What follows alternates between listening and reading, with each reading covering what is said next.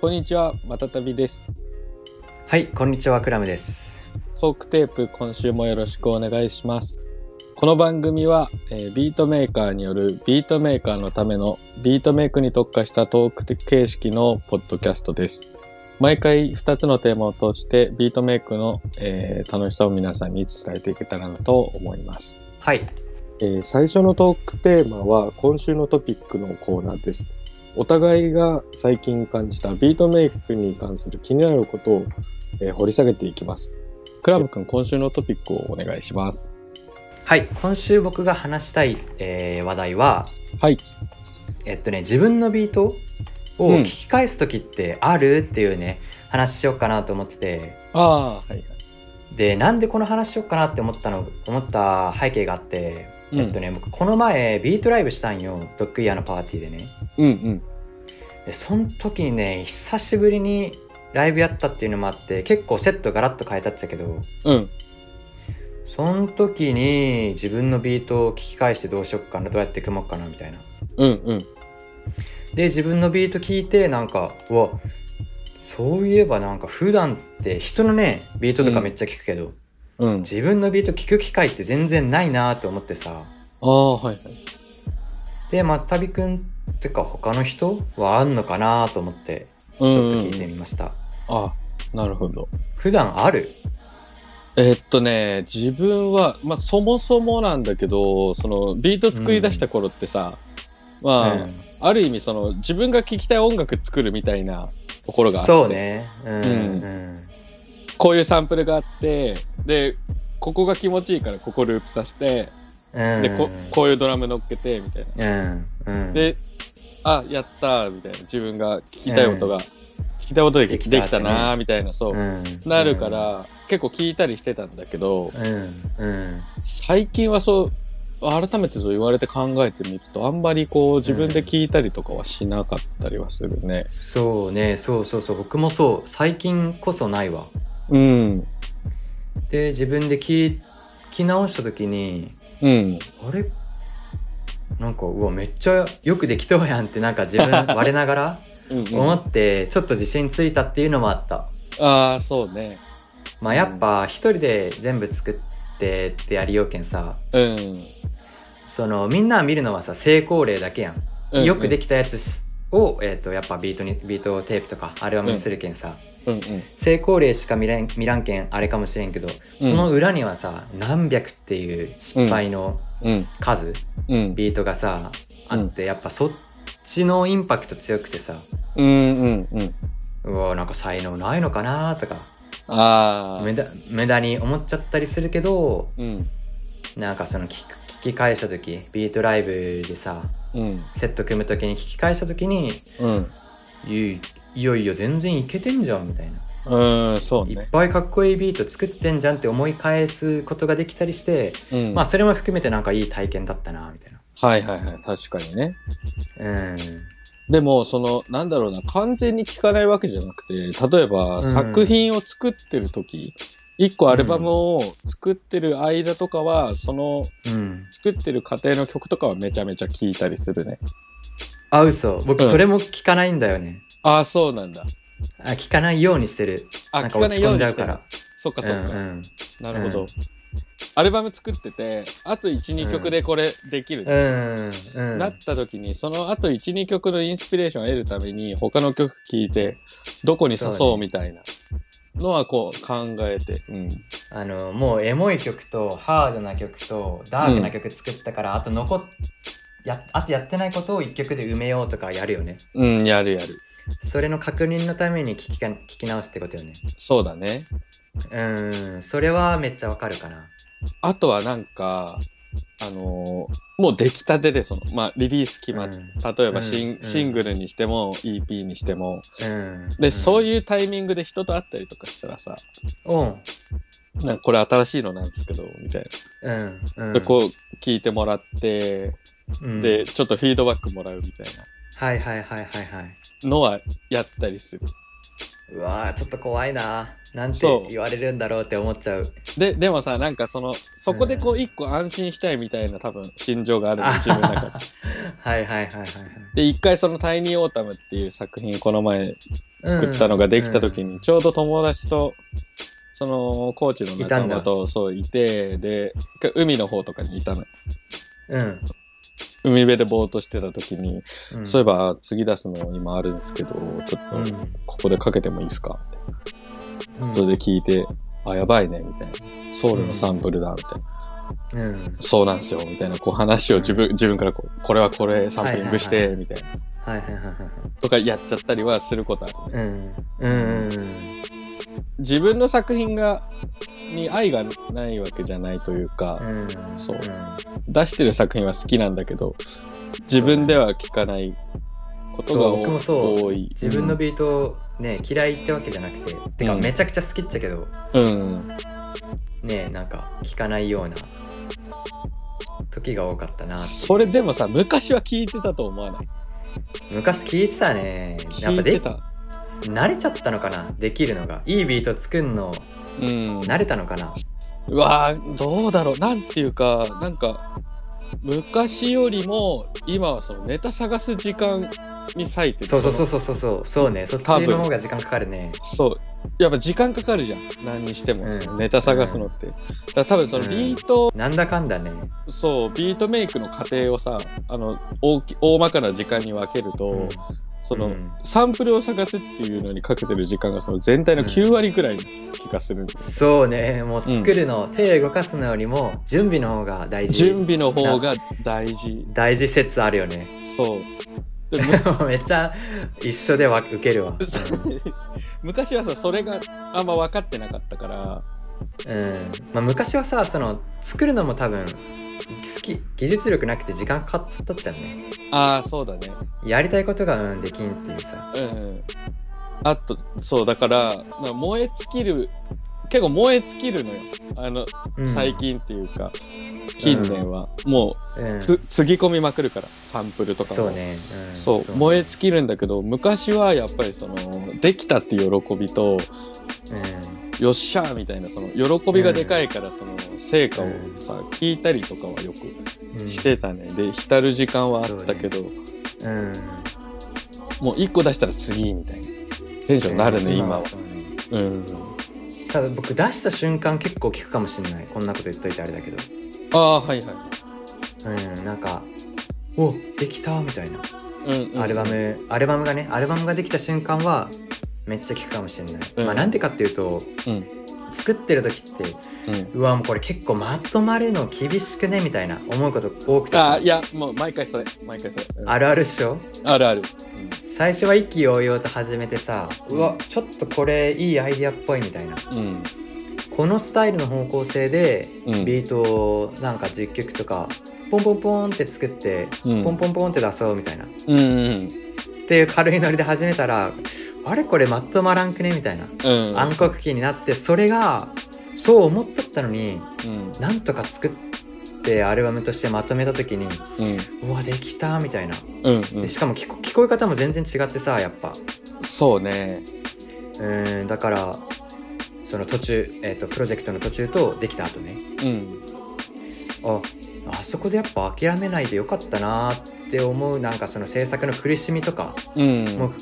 はなんだろう噛みしめながら結構アルバムできた時は聞くかなその時確かにこううんなんかミキシングの具合とか見るっていう、まあ一応名目、名目もうそうそうそうそうそうもあったりとかして、一回めちゃくちゃ集中して聞くみたいな時間はあるうの。んそ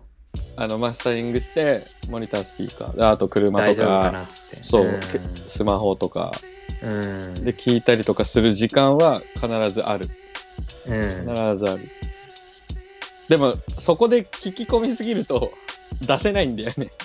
あまた不満点見えるっしょ そうなのよその自分の曲わかるわか聞るく時ってさ結構荒探しに近い状態に入っいちゃやういかやらいやでもそれが多分正しいと思うよいい作品作ろうっていうあれだと思うようんうんうんそうでもこうなんていうのそれでじゃあよしとしてその時の自分がでリリースしました、うんでリリースした時に、例えばなんか反応があってさこの曲すごく好きですとかうんうん言ってもらえたりとか、うなんか再生数がやたら伸びるんうんビートとかがあったら、聞いてみてなんでこれ好きって言ってくれたんだろうみたいなうんところを探ったりとかう振り返ったりするのは、あ、うんなるほど、うんこの、この曲、このアルバムの中でも割かし暗いなとか、ドうんドラムが出てるとか、うんんこういうとこかなみたいな。 うんうんなんかやっぱでもそういう視点だね。なんかそうだね他の音楽聴くときと違う感じ。うんまあ確かに確かに分析的な感じで見る聞くよね分析で聴いちゃうね。うんそまあやっぱ一緒なんだな僕えーちょっと安心しました う。うん、そうね。うん松旅君も一緒でちょっと安心しました なんか普段聴きの音楽とはやっぱちょっと違う。 まあそりゃそうだよね自分から出てきたものはうん。ねまたちょっと別だよねまたちょっと別だね。なんか結構いろいろモードがあって自分の中で。なんか例えば、例えばこういうレコードとかこうサンプリングしたくてこう買ってさ、うんでうん聞いたりとか、でなんか他の別のさ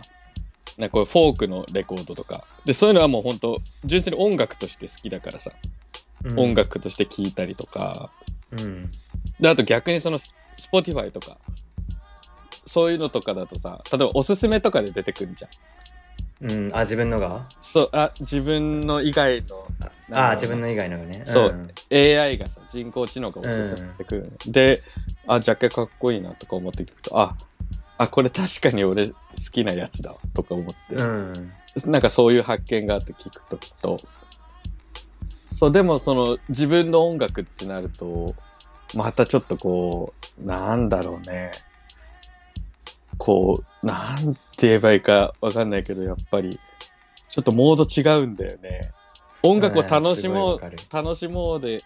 聞く感じとちょっと違うっていう ごいわかるそれはまあそうそうだよねうんやっぱ恥ずかしいというかうんあ恥ずかしさあんのかなやっぱ恥ずかうん恥ずかしいはちょっと違うか恥ずかしいはちょっと違うけどただなんだろう例えばこれすごい好きですとかああの、これが古着屋さんでかかってましたとか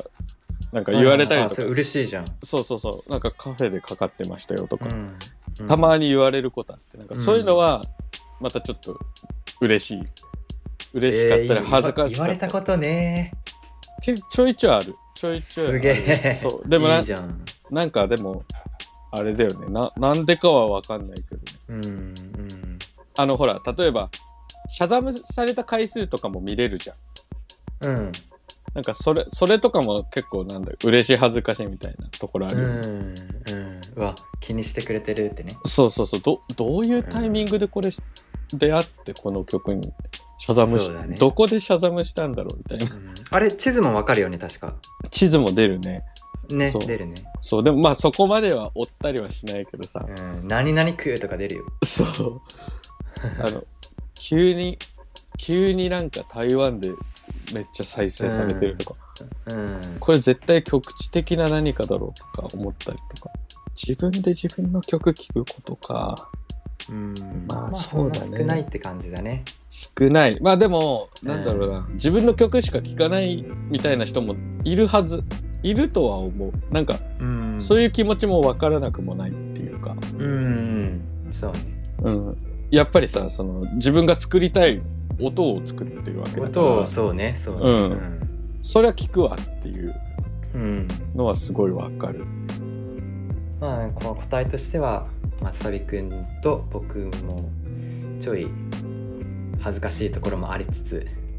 そうだ感じだね。よね聞かないより、聞かないよりって感じだね。まあそうねゼロじゃないけどうん、ううんん。うんゼロじゃないけど聞かない。そうでやけん、この間ライブの時聞いてあ、うん。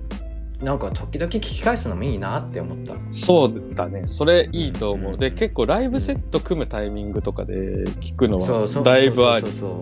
うんありあの、アルバム作ってる時と聞き方違うじゃん。なんか、この 違う曲と違うこ違う違うこの曲つなぎやすいのとか。うんやっぱ出てくるそうしかも他のアルバム同士でさかすあ何つなげられたりするけんさ、うん、そうね、そうね。うんそうそれある。だからやっぱり聞かないよりですね。うん。わかりました。あ、あ、安心しま した。よかったありがとうございますあ自分の曲は好きだけど あ、そう、僕も好きだけど、聞かない寄りだったから。ううんん。はいじゃあじゃあ完全に一緒ってことでうん。うんはい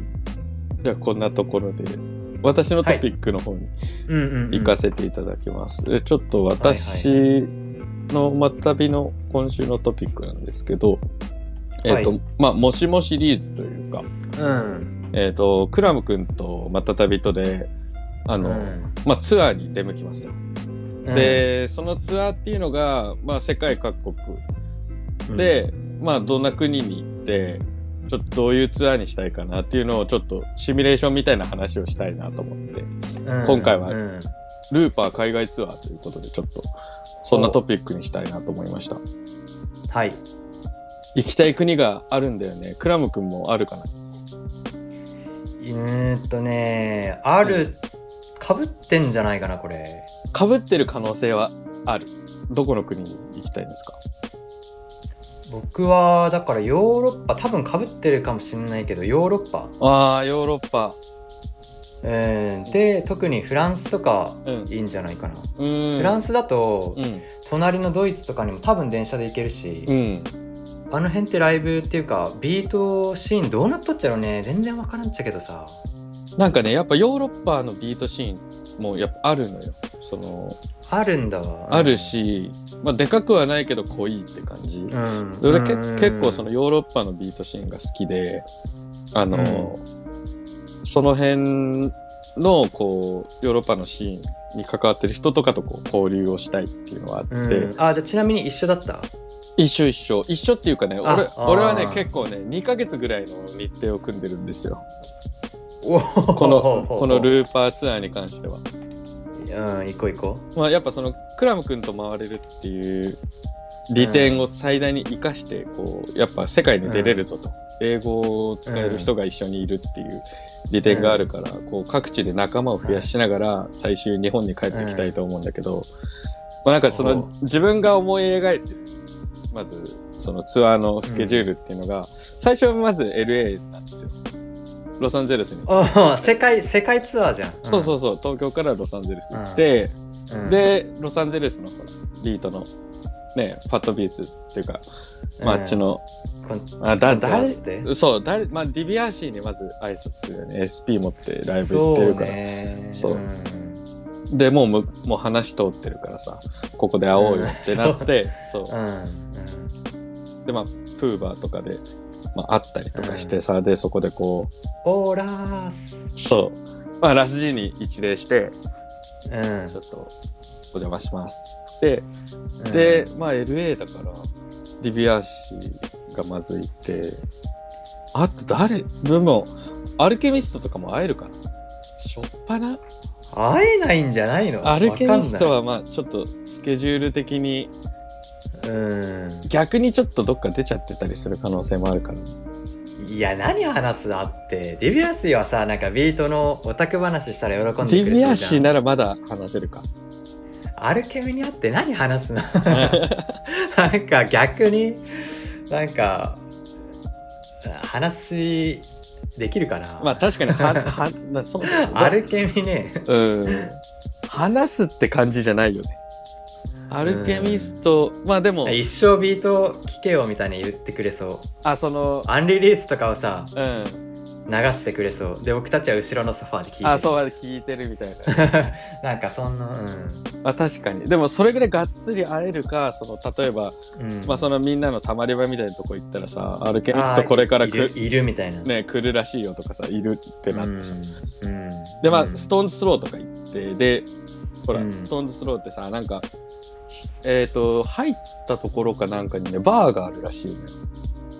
うえー、あしゃれてんなそう。で、なんかそこのバーはね、ピーナッツバターウルフのレコードのコレクションがあって、で、そこでこうレコードとか聴けちゃうみたいな。うんうんでそことか行ったらさもうママインドデザインとかさナレナレッジとかあーいるかももねいるでしょ、うんで、うんこうジャーっつってうんでちょっとこう話したりとかしてで多分ナレッジとかはさ、すぐ仲良くなれるんじゃないケンちゃんうんゲームの話とかして、うんで LA そうでこうライブしてでちょっとこう爪痕残しつつ、つうん次はねあのカナダに行きたいね俺は弾丸じゃないですかそカナうダどっち行きたいえでもトロントに行きたいよだから結構逆なんだよねだから先に多分あの日本か、えー、とガチな話すると、うんうん日本からは先にあいやごめん合ってるわ通り道だからうん、 LA のが近いん近いっちゃうああはい日本からだと、LA 要するに西東っていくような感じになるけうど、んうんあごめん合ってたカナダだったら合ってるカナダってかトロントだったら合ってるね、うんそうでそう地続きではトロントまあその向かう道中にもいろいろあると思うけどとりあえずアメリカはえ LA がいいかなみたいな、バンクーバーじゃなくてトロントなんだトロントに行きたいやっぱそのケンちゃんうのんその、昔あ行った場所行ねった場所、あと CY, CY とかもトロントでしょあそうパットもトロントだねねだからうん CY とかにも会いたいし、あーパッドに紹介するそう今バーバーのねバーやってるあじゃあもうそのバーでライブさせてもらおうよそうだね、うん、で組んでも組んでそうパッドに会ってでケンちゃんと八木さんが昔いたと、うん、あとトロントのビートシーンとか紹介したいねビートシーンにいる人たちそうだねパーティーとかあってさあいいねいいねそこをつながりたいねそうで少ないながらもみんな SP 持ってきてあの箱うん SP の箱持ってきてライあれでライブすんだよあへえいいねでその中でやっぱさ、まあうん当時はアジア人の僕がいるのもこう目新しくてみんななんか多分誘ってくれてたりそうだよねだと思う多分ね、うんあそうアジアでやってんのみたいなねえかなりその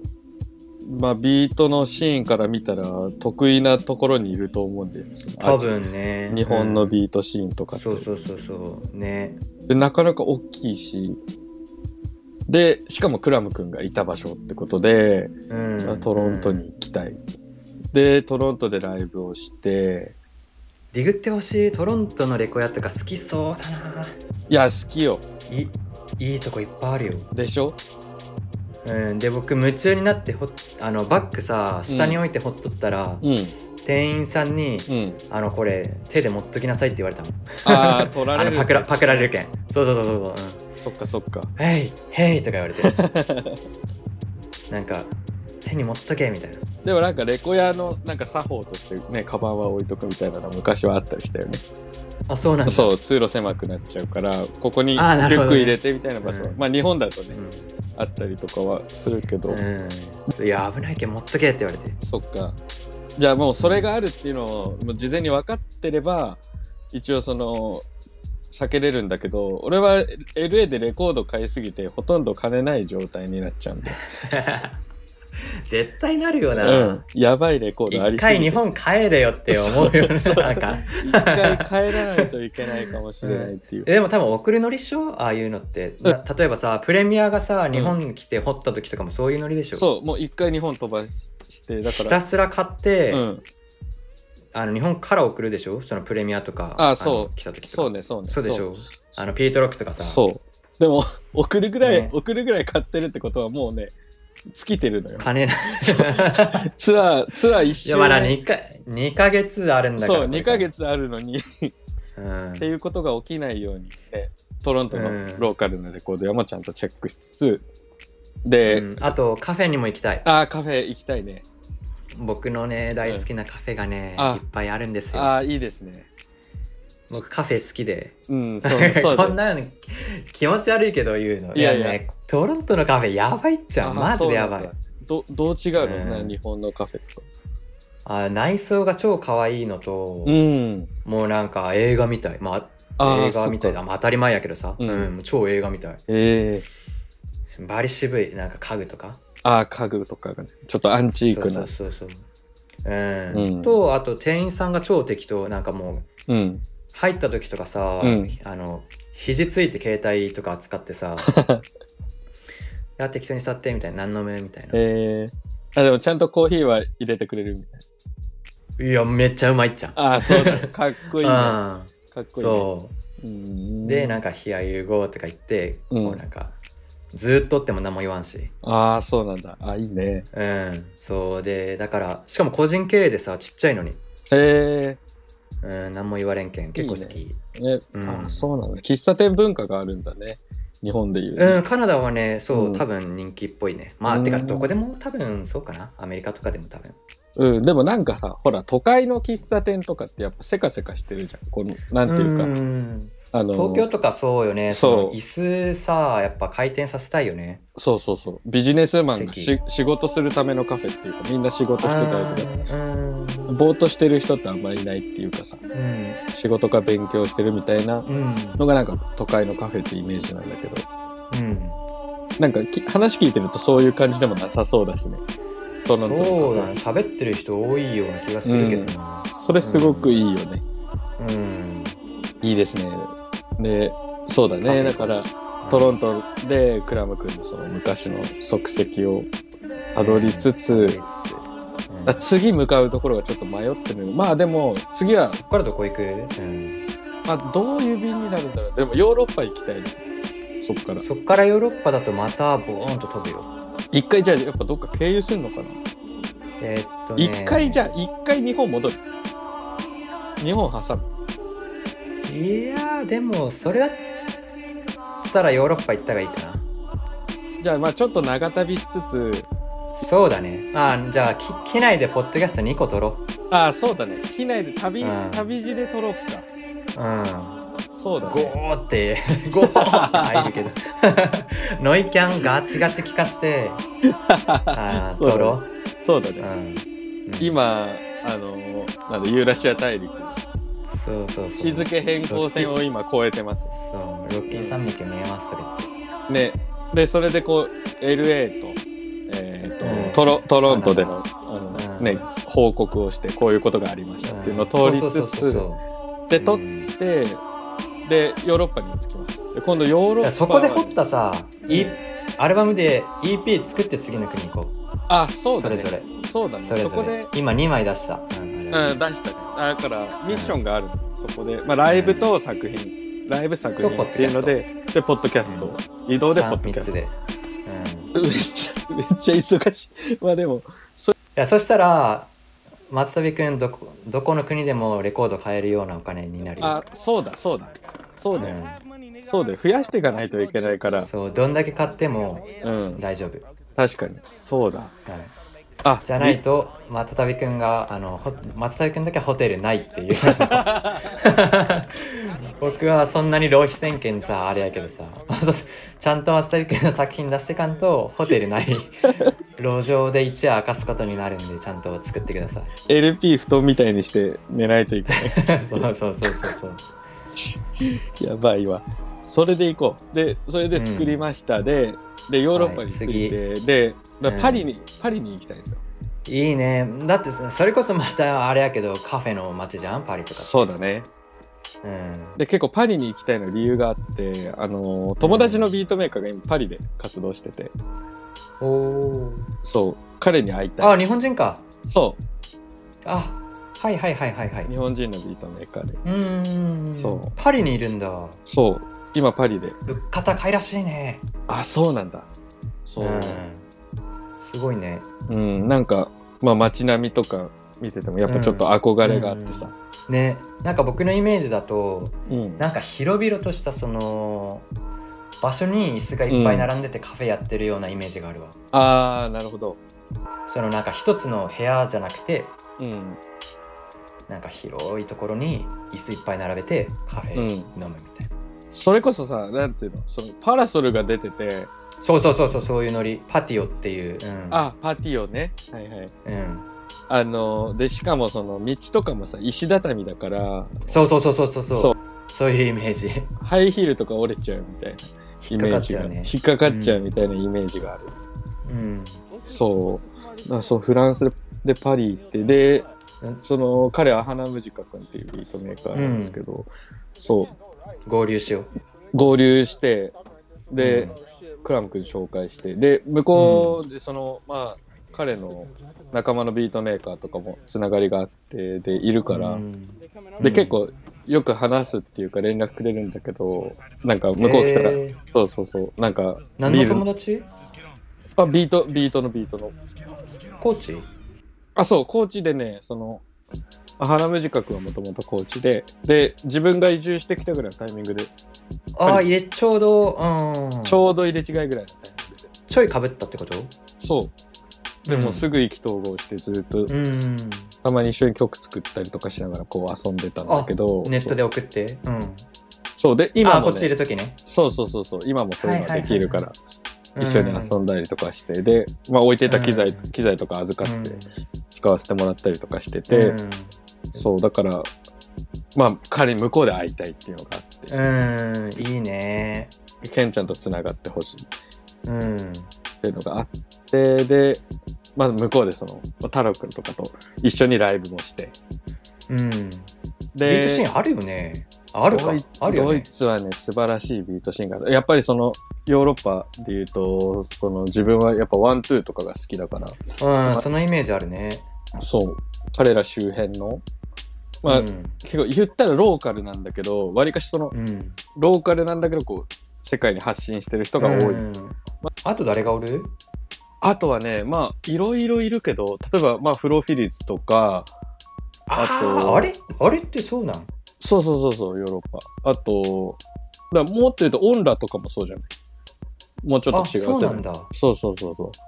あと、ジャカル、まあ、レーベルで言ったらジャカルタレコーズもあるあし、ージヒテクゾットでしそうょかそう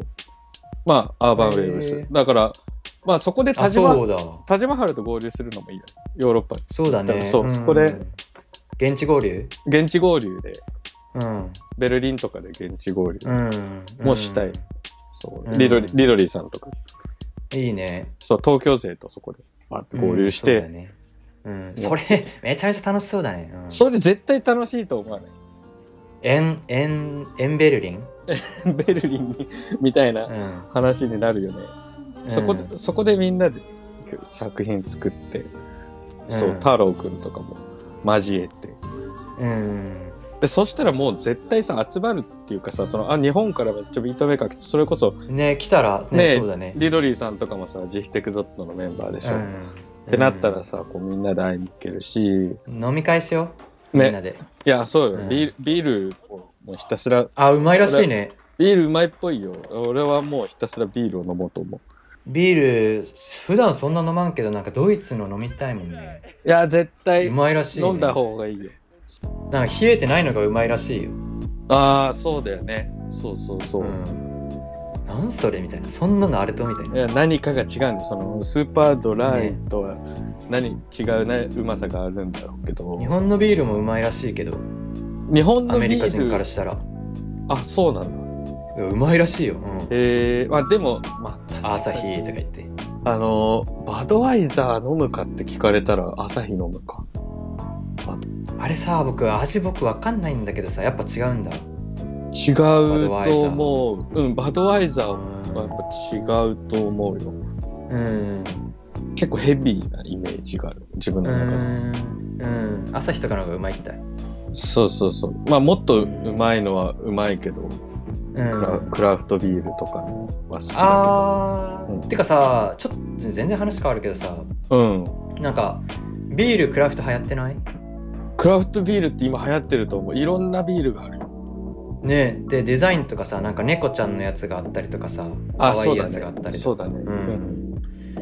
なんかずっと前にね渋谷にあのクラフトビールを出すバーみたいな店があってで、うんそこでねビートライブのイベントがあってでそれあーロ遊ブびくんとかやってたよね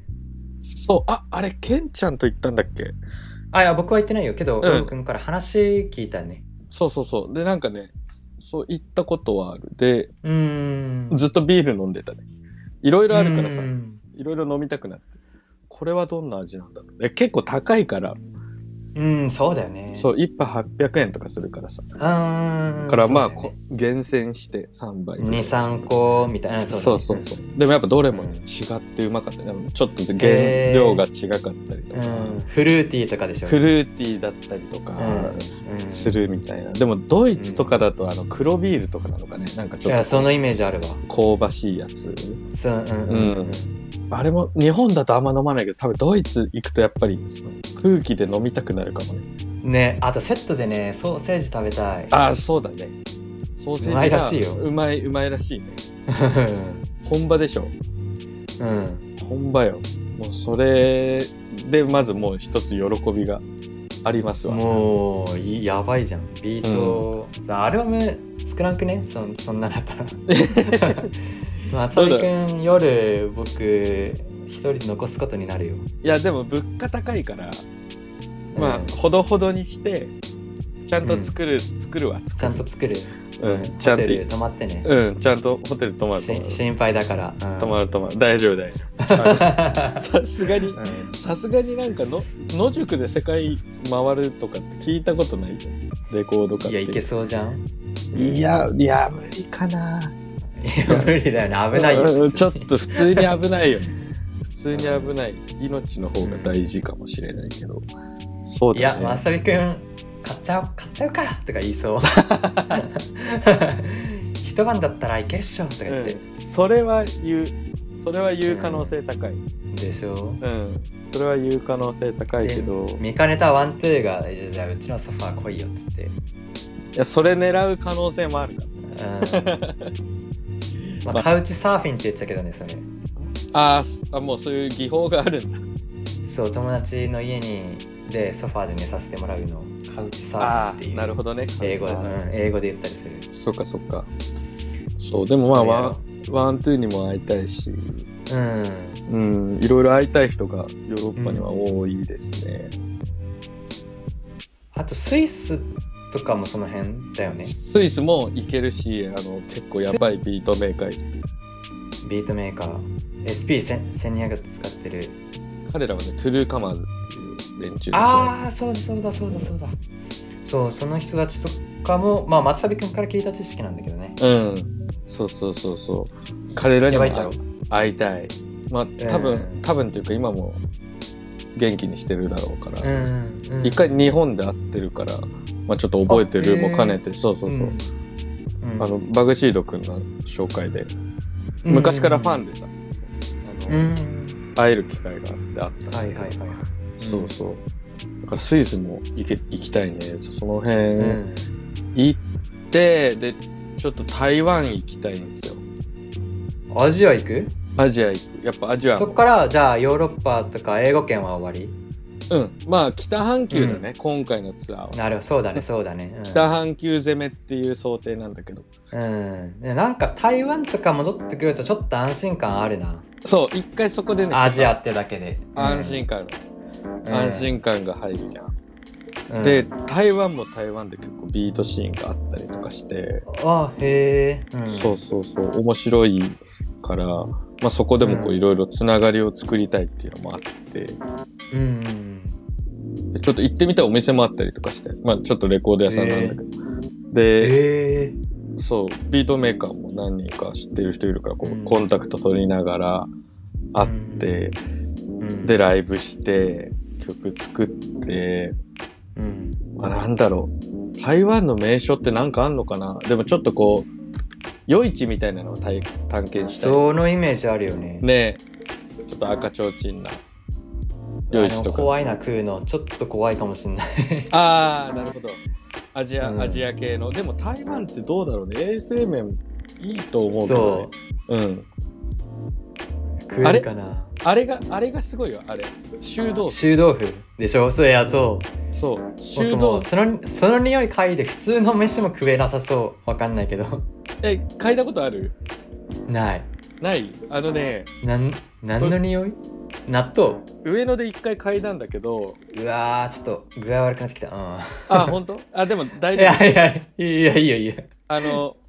もうね、臭いの王道なのよ。臭豆腐は。もう、どういう匂いえい臭いっていう感情しか起きないのね。で、何そのの匂いその、いや、ちょっとね、形容しづらいんだけど、そう自分ながんだ、自分が思い浮かべる臭いが全部入ってる感じ。うわーいやいろいろあんじゃんでも臭いって、うん、いろいろあるけど、科学的ではない臭さ。こう、、ああまあそりゃそううん有機的な臭さ。うんであの、台湾フェスみたいにやってるさ、上野のなあ公うん園で。うんで、その、 やっぱりあるのよ、臭豆腐売ってる。あーお店がなるほどねうんでそれあの面白いのがさその他のお店やっぱ美味しいんだよ台湾の食べ物って結構あーうんうん美味しいのよあの麺線っていうさちょっと煮込んだそうめんとかあっって、トロトロの、えあ、ー、うんうん。それとか朝ごはんにいいみたいなやつある。ああ、なるほど、なるほど。うん。で、そんなんとかも超美味しいのよ。うん、で、そういうのの屋台の隣とかに臭豆腐の屋台があるんだけど、うそうよねそのそうだよねその隣のその目の前通った時だけ臭いのよ。あずーっと臭いわけじゃないのよ。あ、うん。あ、そうなんだ。そう。あのね、直線なのよ、その。うん。ビームじゃん。いそう、色つけるとしたらそのうビんーム直線にそのに匂いが出てるみたいな感じ、でもやっぱりその行った人から聞くとその台湾は結構その匂いがするとかね言う人がいるからうんちょっと怖いけど、うん。うんまあ慣れでしょ慣れかな、まあ慣れろやろね、うんうんまあ僕たちが納豆を食うのと一緒でしょそうそうそうそのアメリカ人の人がねそうだねうわーっていうのと俺納豆苦手だからあでも結構納豆っぽいかもうんな納豆っぽいかもあし僕れな納い豆食えるよ食えるよっていうか好き好きっていうかでもあれつゆがうまいタレがうまいって話だけどねあそうなんだ、うん、まあでもそうだね納豆かもタレ食っとるようなもんやろあれうんあそういうもんだまあなんか僕的にはえー、もう全くダメだからはあちょっとそうなのわかんないんだけどでもうんまあワンチャンその台湾おりましたでクラブ君が、やばいってなって臭いってなったら、そこで一回こうちょっと話せんじゃないけどそういうのをこうゲットする必要があるかうら、んうんえパクチー食えるパクチーは大好きうわ僕食えないんだよああそうなんだうんパクチーはなんか遺伝子レベルでダメな人もいるらしいからねあそうなんだそうそうそうもう単純に嫌いとかじゃなくてなんかうんそういう人もいるらしいっうんていうのをきうん聞いたことがある、うんまあ、結構そうだねアジアってなるとパクチーで、やっぱりそうまあでも僕食ったパクチーがまあコンビニのなんかパクチーやったけんかもしれんけどね、本場のはうまいとかあるかもしなるほどれない、うんいや本場のパクチーの方 がもっとえぐいよねそうよりパクチーかもしれないそうだよねそうだよね、うんそっかまあでも確かにそれで言うとそのお食事に関する不安はどうだろうでもトロントってどうなの、なんかポテトって前言ってたよねあまあその名物はねでも普通にそのそれ,、うん、それ以外にさ普通の飯あるけんさあそうなんだてかまあ僕は結構日本レストラン行ってたね寿司とかいやとんかつあとんかつかとんかつなうらん大丈夫そうだ、だから全然うんてか普通にうまくて普通でにう量まい多いけん食えんけんいつもねバッグもらって持って帰りよったああテイクアウトできるんだあそれそうそそうそうれ経済的だねなるほど、うんとんかつか。あ、大丈夫そうだね。だから逆になんかそういうさ、その海外にも進出してる日本のレストランってあるじゃん。まあ、まあ、まあ日本のあレストラン牛牛丼とかあるよそうそうそうあの吉牛吉野家とかカナダはないけどね、うん、あ、カナダはないんだ。うんない、まあでもマクドナルドとか行ってみたいよ。まあ、マックとか、うん、あるよあるよってか当たり前だけどどんうな、どんな味、味してるんだろうとか。あいや気になる全然普通普通普通一緒なんだ。うんそれやばくない結構。それってやばいよね。世界共通の味。まあそうオペレーション、うん、されてんじゃないうん。でも、照り焼きバーガーはない、ないみたいなのはありそう。あらしいねそうそう、うんまあもちろんあと侍なんとかもないし、あーそういうのもね。侍マックうん、うん。ああいうの日本のやつでしょまあそうだね、侍ってついてるぐらい。うんうんあの醤油の和風のやつよ和風のやつね。うん。うんあるね。あのーそうだね。だからお寿司とかもあえて食べてみたりとかして。ああうん。それもいいかもしれないね。うんうん。そうだね。それお寿司とか。だから食はいけるね。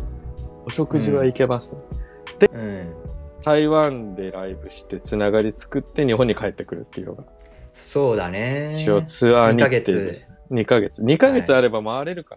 回れるか。うん、今想像してたらね、うん。いいたいい旅だったわ。あ、本当よかった。想像しながら今話してたけど、うん。あんまりこう忙しくない感じでやりたい。うん、全然、うん、いそね余裕ある人2ヶ月でしょ。 2ヶ月あればね。うん。で、ライブはその各都市で1個か2個、多くて2個とかの感じ。で、しかも多分ね、1日はね、ホテルに缶詰でアルバム作る日ないとダメと思う。その。ああ、そうう、そうだね、そうだうね。ん、じゃないと多分1個作れんけん。うん、そうだね。うん。って考えると2ヶ月でちょうどいいかもね。ね、それで、いけたらちょうどいいということで、うん。うん。うんどうでしょうかというか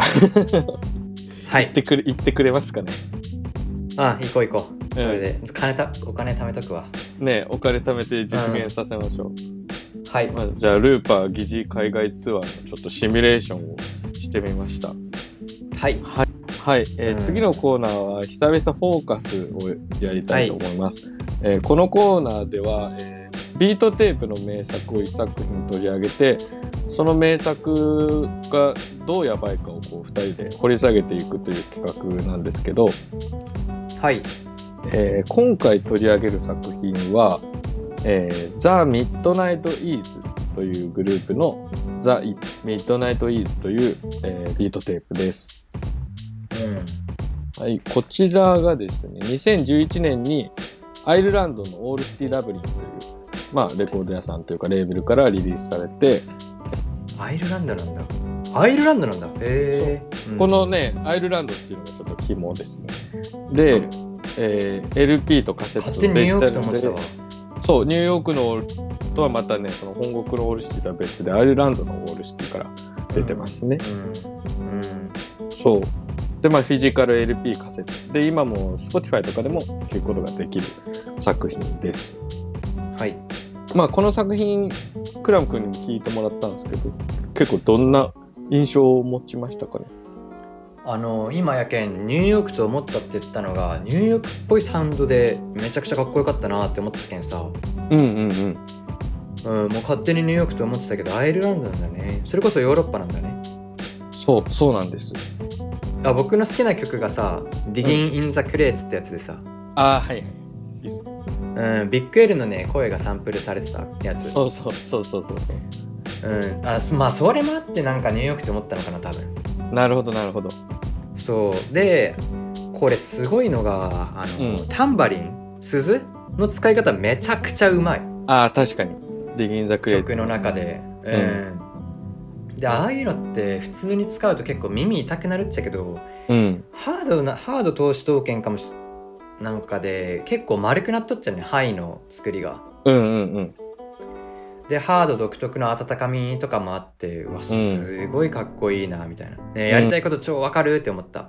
し僕も真似したいなって思った、うんうんそうなんですよでこれクラム君すごい鋭いなって今思ったのがあの、うんこの作品アイルランドから出てるんですけどあのニューヨークの作品なんですよねおそう。あの、このアルバム自体の結構リリースの経緯っていうのがあって、それが結構面白くて、うんまあ知ってる方もいると思うんですけど、1995年にぐらいに、その、うんオールシティダブリンのオーナーが、そのレコードの買い付けに行った時に、うんあの、ファットビーツの店先でですね、あの、うんこれ聞いてちょっつって、もらった CDR。うんがあってそれがまあ10年20年の時を経てそのオールシティラブリーにそのアイルランドのオールシティが移転する時にその引っ越しを準備してる中から出てきた、あーなんだこの CDR っつってうんあそういえばこれあの時のだみたいなそう、ニんューヨークであ買い付け行った時のだで、うんでそれまあもう記憶が薄れてるからもう一回聞いてみようって聞いたら「うん、どやべえぞ」みたいな。うんであのその CDR に多分そのポケベルの番号があったらしいのね当 時うんで、まあ、そこにこうかけてちょっとリリースさせてくれって言ってうんつながったんだしようとしたんだけどやっぱりそのポケベル繋がんなくてあつながうんそうどうしようみたいなでもこれだいぶやばいからもう出しちゃえみたいな出出せばあの向こうも気づくだあろう本人から来るっしょみたいなそうそうそうそれで、うんあのこれ聞いてるかみたいな気持ちを込めてリリースさあれた最ア初ルバムブートでじゃそう最初はねそのデモ CD なんですよこれあうんオリジナル版は存在してなくてうんそのオールシティダブリンのオーナーがもらったデモの CDR うんで、でも内容が良すぎるからやばすぎるから、うんこれ本人たちにも届けたいでこれでちょっとでも本人たちが輝くことを願いますっていうんで、うん出されたアルバムなんですよ。えー、そう、んだから作られたビートはおそらくニューヨークとかそのアメリカ本国で95年とか6年に作られた当時あやっぱじゃあそうじゃんそうこれは当時ものなんですよでもうゴリゴリのアメリカのアンダーグラウンドなんですうよ、んだからクラム君そのおご名答でございましてうんおおそうこれはそうアイルランドから出てるんだけどニューヨークへええじゃあまだ本人わからんと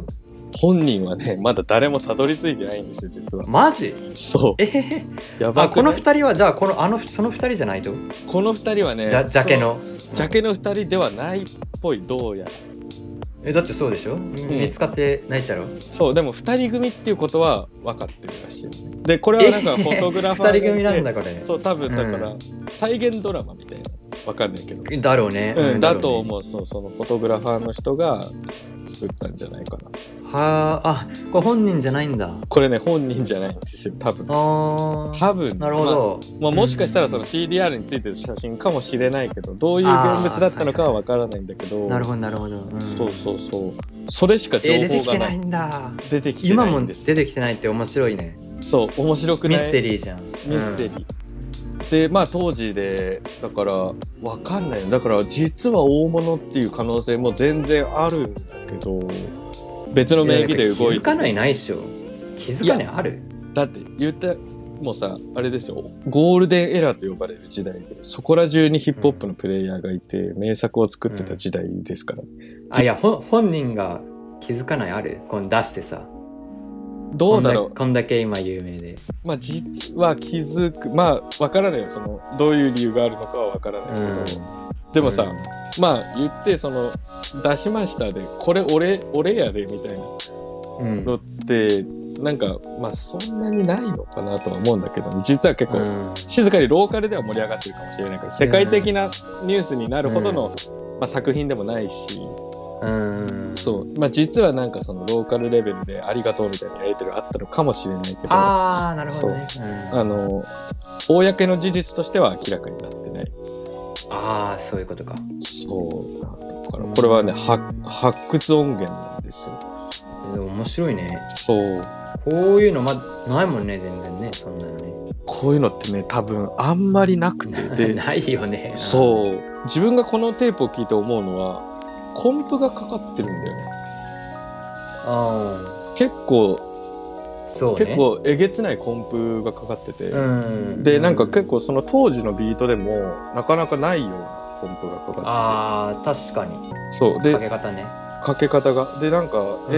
SP にもさ、まだない時代なんですよ。うんうん、で、まあ、作ってる機材もさ MPC3000 とか、まあ、ぽいよそねのその辺のそう王道を使ってるかもしれないけどここまでこうコンプ感のある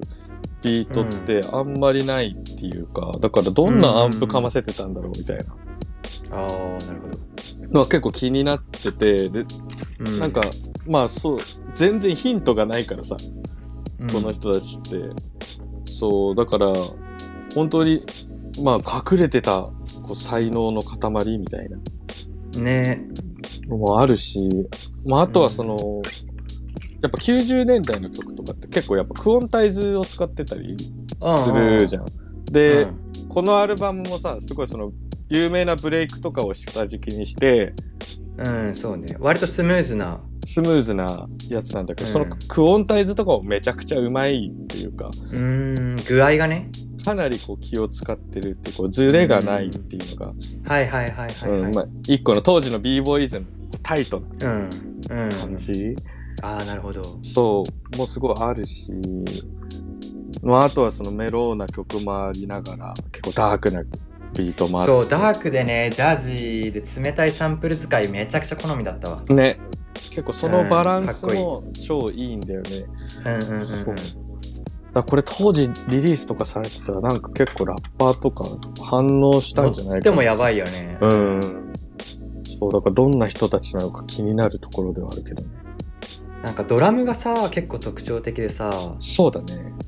あのキックとかさ、うんもう埋もれてさ全然パンチないのにめちゃくちゃグルーブしておっちゃうねああ確かに確かにキック別にそんな立ってないそうそうそうプレミアとか当時バコっていうキックとかが主流だったじゃん、そうだねそうだねそれに対してやっぱコンプ強くかけとうけんうん結構埋もれてしかも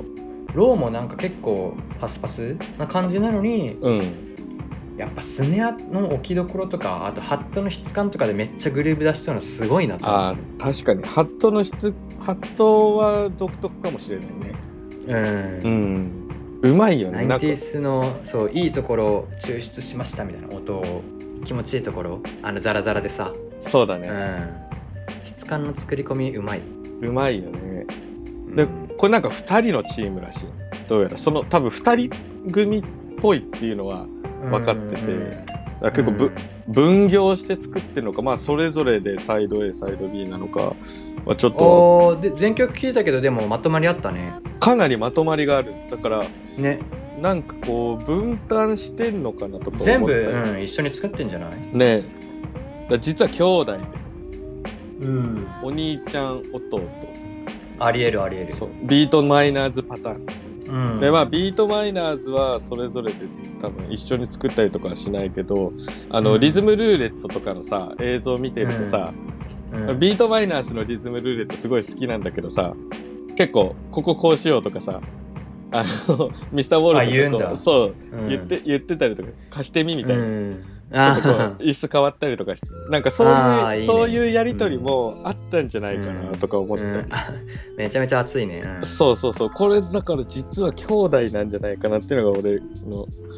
あ兄の弟説兄弟説が結構自分の中の妄想あいいじでゃんいいじゃんまあその「チャイルドフッドメモリーズ」って曲が自分はすごい好きなんだけどこのビートで知ったんだけど、まあ中でも結構ハイライトみたいな曲で、うん、まあ名前も「チャイルドフッドメモリーズ」だし、うなんか結構こう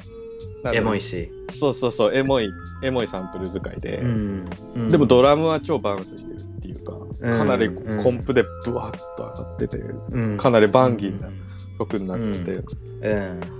かっけーみたいなやつなんだけどうん結構ねこのビートテープはまあ自分もヒットに熱狂的なファンが多い作品でそうね、うん、よくねジャケは見るしこれ好きな人時々見るねビートメーカーいるわ時々見る人多分リデフとかが好きな人は多分もうど真ん中なビートテープなんだけど、まあ自分の知り合いでもやっぱこのビートテープにすごい浸水してる人がいて、うんでその人をあの名前出しちゃうとマット・ロブ君って、うんね、クラム君の友達なの、ロブ君好きだそうう、んで自分がロブ君との出会いがもうまずこのテープがきっかけでさおそうあの自分の作品をねロブ君がその当時岩手に住んでた時にうんあの買いに行きますってわざわざ通販で送るんじゃなくて 東京までそう東京まで、うちょっと遊び行きがてら買いに行きますって言った時はいに、はいはいはいはいロブ君のインスタのアイコンがこのジャケだったのおうそうでなんかこれ「えミッドナイトイーズ好きなんですか?」みたいな好きなんですかって、うん、そうえミッドナイトイーズわかるんですかみたいなもうそれでもうん超意気投合なるほしどちゃって、えそう当時それ知ってる人少なかったでしょそもそも少なかったと思う俺もねねなんどういうきっかけで知ったのかわかんないけど多えよ分、うそれ知っとったねうん松旅君もうん、なんかかっこよさそうと思って買ったら、うんうんうん LP 買ったらめちゃくちゃかっこいいこれって調べたらこうそういう経緯が分かってさっきうん、あ LP あるんだ、 LP ある LP が最初で、うんそこにはねステッカーがついてあってアンノンアーティストみたいなこの二二人は謎の2人ですみたいなステッカーがついてる、うんうんそうで強行強行リリースみたいな ああお宝でしょそれ持ってる持ってる中でもあーどうだろうでもわりかしね近年のリリースだからあの探すとあ出てそくうるだいそうあそうおーカセットはねまだ全然在庫あるみたいで買えるんですけどうーんまあ Spotify でも聴けるし、うんで結構ね Spotify もリスナー多いんだよねそのアカウントあるんだあーけうんどこの作品しか出てないんだけどこれだけ結構常に聴かれてるんだよね、なるほどなるほどプレイリストとかも入ってない見たらうんうやっぱそのネームバリューっていうかあの噂が噂をーん呼んないでないからねあーなるほどなるほどで聞いた人がやっぱもう離れないみたいなうん、これ一回聞いたらやっぱスルメアルバムでさそう聞くごとによくなるよね結構するねうんどんなシーンでも聴ける結構それそうねビビートでいいなって思うのがそのどんなとこでも聴けるっていうそのうんねクラブで流してもいいしいいね家でちょっとチルタイムでも聴けるし、いいねうんうんまあ、ちょっとラップ仲間としようぜみたいな時でもこれぶ,、うんぶち上がるもうこれつさあもし使ってる人いたらぶち上げじゃんいやぶち上げだよねかえかっけーみたいな。知ってんのな みたいうんねそうまず、うん、掘ってんねみたいな知ってるねみたいな、うんなるやつだねこれはもう本当にバランス感覚が素晴らしいですねそうだから結構まあし、まあ、もしトークテープね、うん、お聞きの方も知ってる方も多いと思いますがああどうっちゃろうね、うん、いるんじゃないかなどんぐらいの割合でね知っとやろうね結構そのオールシティって結構そのビートもののリリース多くてさあるねあそれってそのオールシティあの10インチのやつ10インチのやつとかっしようああのラス G とかのね、そうそうそうあのそう2人組えっと2人でプロデューサーくっつけて A 面と B う面ん、と、そうそうそうあの写真のやつでしょうんそうそう布団の写真のやつそうあっちゃ本国のオールシティで出したりとかしてる企ああでその別のやつってこと画でこっちはねあそのあのアイルランドの方のオールあですよねあはいはいはい、うん、別店舗別店舗っていううか、んなぜかそのアイルランドの方に店舗したっていうのはその、うんアイルランドの店主がニューヨーク帰ってきた時に持って帰ってるから、うんでそっちからのリリースっていううんそうそうなんですよだからラス G とかあとあれカンキックも出てたっけカンキックは出てないかあいや出てないね出てないかレコーダーで働いてた時にね、そのオールシティの71が全部入ってきたことあってあ僕こ集めてる全部じゃない全部はね持ってないけどうん好きなやつ全部好きなやつは持ってる「トキモンスター」とかあトキモンスターもあったねあったあったあるそうあれかっこいいよねオールシティ僕好きなのはサム・アイ・アムとラス・ジーのセットの方かなそうだそうだもう最高のセットですね、そうあとそうデビアーシーとプッチっていうね、プッチあんま有名じゃないけど、うんプッチっていうビートメーカーがセットのやつとかも超やばいへえあそれも天一持ってるそうそうそう10インチのやあ素晴らしいですねつそのシリーズね結構持って持ってるうんうんうんうんそうなの多分このロゴ、まあ、このタギングみたいなオールシティのロゴそうがそうそうそうそうね、うん入ってるはずうんオンラとかも多分オールシティから出してるうんはずでその当時そのマッドロブ君とあのミッドナイトイーズですよねっつって仲良くなってうん東京で会ったんだけど、うん、うんその東京で会った日にねあのたまたまオンラが日本に来ててうんうんうんそれであのロブ君はその日週週バスで帰る予定を蹴って、おうんオールナイトのオンラを一緒に見に行った ね、熱っそうオールシティに導かれてるっつってうんオンラを見に行ったんだけどもそのオンラのライブがやばすぎてあそうまあビートセットだったんだけどあのこれうんうん DJ ミキサーをね MPC1002 台で挟んで、もうその場で組んじゃうんでへえそれをミあッじゃあクスしてワークショップ的なやつやったってこといやもうライブライブもうねその、当時代官山のエアーだっけななんかめちゃくちゃでかい箱があったんですよ、うんうんそこのメインフロアででうん上から見れるのよなんか2階席っていうか、うちょっとこうあそんなのあるったいわ渡り廊下みたいなでそっから見たら手手元がそう手あ元そうがだねねそうだねがっつり見えるなるほど、うん、で最初は下で見ててやばいってなってでちょっと人が多いってなって、上上がったらあ上行けるったい、うん、そう MPC1000 を叩いてるぞみたいな うんこれは常人技じゃないってなって、うんめちゃくちゃやばかった思い出があってその時も2人でバチクソ食らってうんそう一緒に帰った記憶がありますね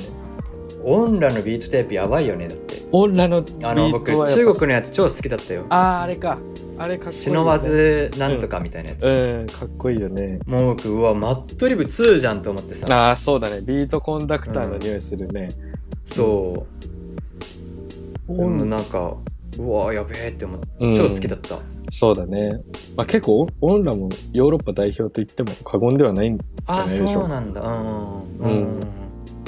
うん、その辺もだから先週の先輩に教えてもらったんよバイトの先輩になるほどあオンラとかせもももそう持ってくるんよそういうの知らんやつえーえーを、なんすそかれこれっつってそでれまたはなんすかこれっつったら喜んで教えてくれるけん喜ぶだろうね、そうこれはねっつって、 うんそうで2人で聞いたりしてええーいいねそっかそっかーうんいいですねやっぱそういうね教えてくれる先輩ありがたいよねあうケンちゃんもさお兄ちゃんみたいなそう、ん喜んでるからさやっぱりうん喜ばせたいっつうんでさ教えたくなっちゃうんだろうねその先輩もさ、そう いやだって今まで僕プレミアとかしか知らんやったけんね今までってその当時はさまあねそうだねそれがああいう刺激的なねえなんかグルーブとか言ってさドラム揺れとるしさ、ああそうだねでそれまではその何セブンティースのソウルとかブラックミュージックしかサンプルしたの聞いたことなかったのがうんなんか中国語あるくねみたいなうんそうだねそうだねすげえっつって、でなんかチャイナのなんかカンカンした音とかさうん特徴的なうんうわこういうのもあるんだみたいなので超刺激的だったわうん、やっぱその、まあ、マドリブもそうだけどさ、まあ、みんなそうだけどオンラも相当なディガーだからねぽいね日本めっちゃ来てないそれ以降も結構ねちょいちょい来てね日本は出てきたりしてそうめっちゃ来ててその自分もレコード屋やってた時代にうん自分が知ってるアーティストで一番見たのはオンラかもしれない え来たの4回は来てるやばいじゃんそうなんだよまたオンラだあやばいね、うで結構買ってくんだよねあへえそう日本あるらしいねものやっぱあるっぽいしで多分それで中国のさそういうサンプルとかも買い集めたあーんなるほどだなるとほど思うよそう世界世界各国で集めた、なるほどなるほどうんあディガーだなってその時目の当たりにしたから、へえオンラじゃんまたたびくんで思うってすごいねいやいや俺なんか全然だよやっぱオンラとかいや先生もすごいですよ僕から見たらいやいやいやでもそのオンラはねお互いいやいやいやっつって いやいやいや いやいや無いや限無限にそうそういや僕は渡辺君すごいですよいやいやいやっつっていやオンラの話しながら肩並べられないよもういや僕から見たら先生もすごいんだけどなでももっとさやっぱそういうだからさっきの上がいるんだツアーの話に戻るけどああいうタイミングでさ、でいろんなところでレコード買ってうんうん、うん、やっぱ理想ですよ、オンラのさライブを見た日なんだけどオンラのライブを見るきっかけになったのが、そのオンラを見る前に行ったレコード屋さんがあるんだけどうんあ二人で行ったったいうんそうそこの掘りにやっぱりロブ君って行ってて、うんうんとあるビートメーカーの人から「あのここオンラが常連なんだよ」っていうのを前情報をもらってたレコード屋だったのうんうんうんうんであのーここら常連のレコヤだからちょっと行ってみようよみたいなあ東京やっぱやばいねみたいな僕ああなでるほど、うん、オンラ狂ったみたいなそうでスッと入ったらオンラがいたんだうよ、ん、おおやばで「あれ?」みたいなさっき話してた「あオンラ、うんオンラさんですよね」みたいになって、うんで、ー、うん今、夜この後代官山」みたいなうん、 「えー」っつって「どうする?」みたいな「うーん、うんい行く」って そうねそれで行ったのよ本人登場パターンだ本人登場パターンがあってうんそうそれで見に行ったっていうのすごい覚えてて。へえそう話してたら本人いたみたいな、うんうんそうしかもオンラみたいな、うんけ結構びっくりしちゃって俺ら本当にいるみたいなう んいるいるって聞いてて行ってみようで行ったらいたっていう、そうそういう経緯があったからねそうだから結構そのオンラオンラだね そうオンラの話になっちゃったけどなんでオンラだっけんなんでオンラの話になったんだっけあのこのミッドナイトイーズのリリースしてるレーベルの看板アーティスト、ああそうだねそうだねはいはいはいそうオンラですはいはいなんかそういう結構まあ個人的な思い出もありつつうんすごくこうおすすめなビートテープです。ミッドナイトイーズ。うん僕も今日聞いてすごい好きだったはい。そういうわけで、はいこん今回のフォーカス、えーミッドナイトイーズのザ・ミッドナイトイーズでした。ぜひ聞いてみてください。はいはい、えーいかがだったでしょうか今週のトークテープは以上です。ツイッターの方の質問箱でも、えークラムとまたたび質問を募集しております。ぜひどしどしお気軽にご質問をお送りください。はいどうぞえー我々はビートメイクに戻ります。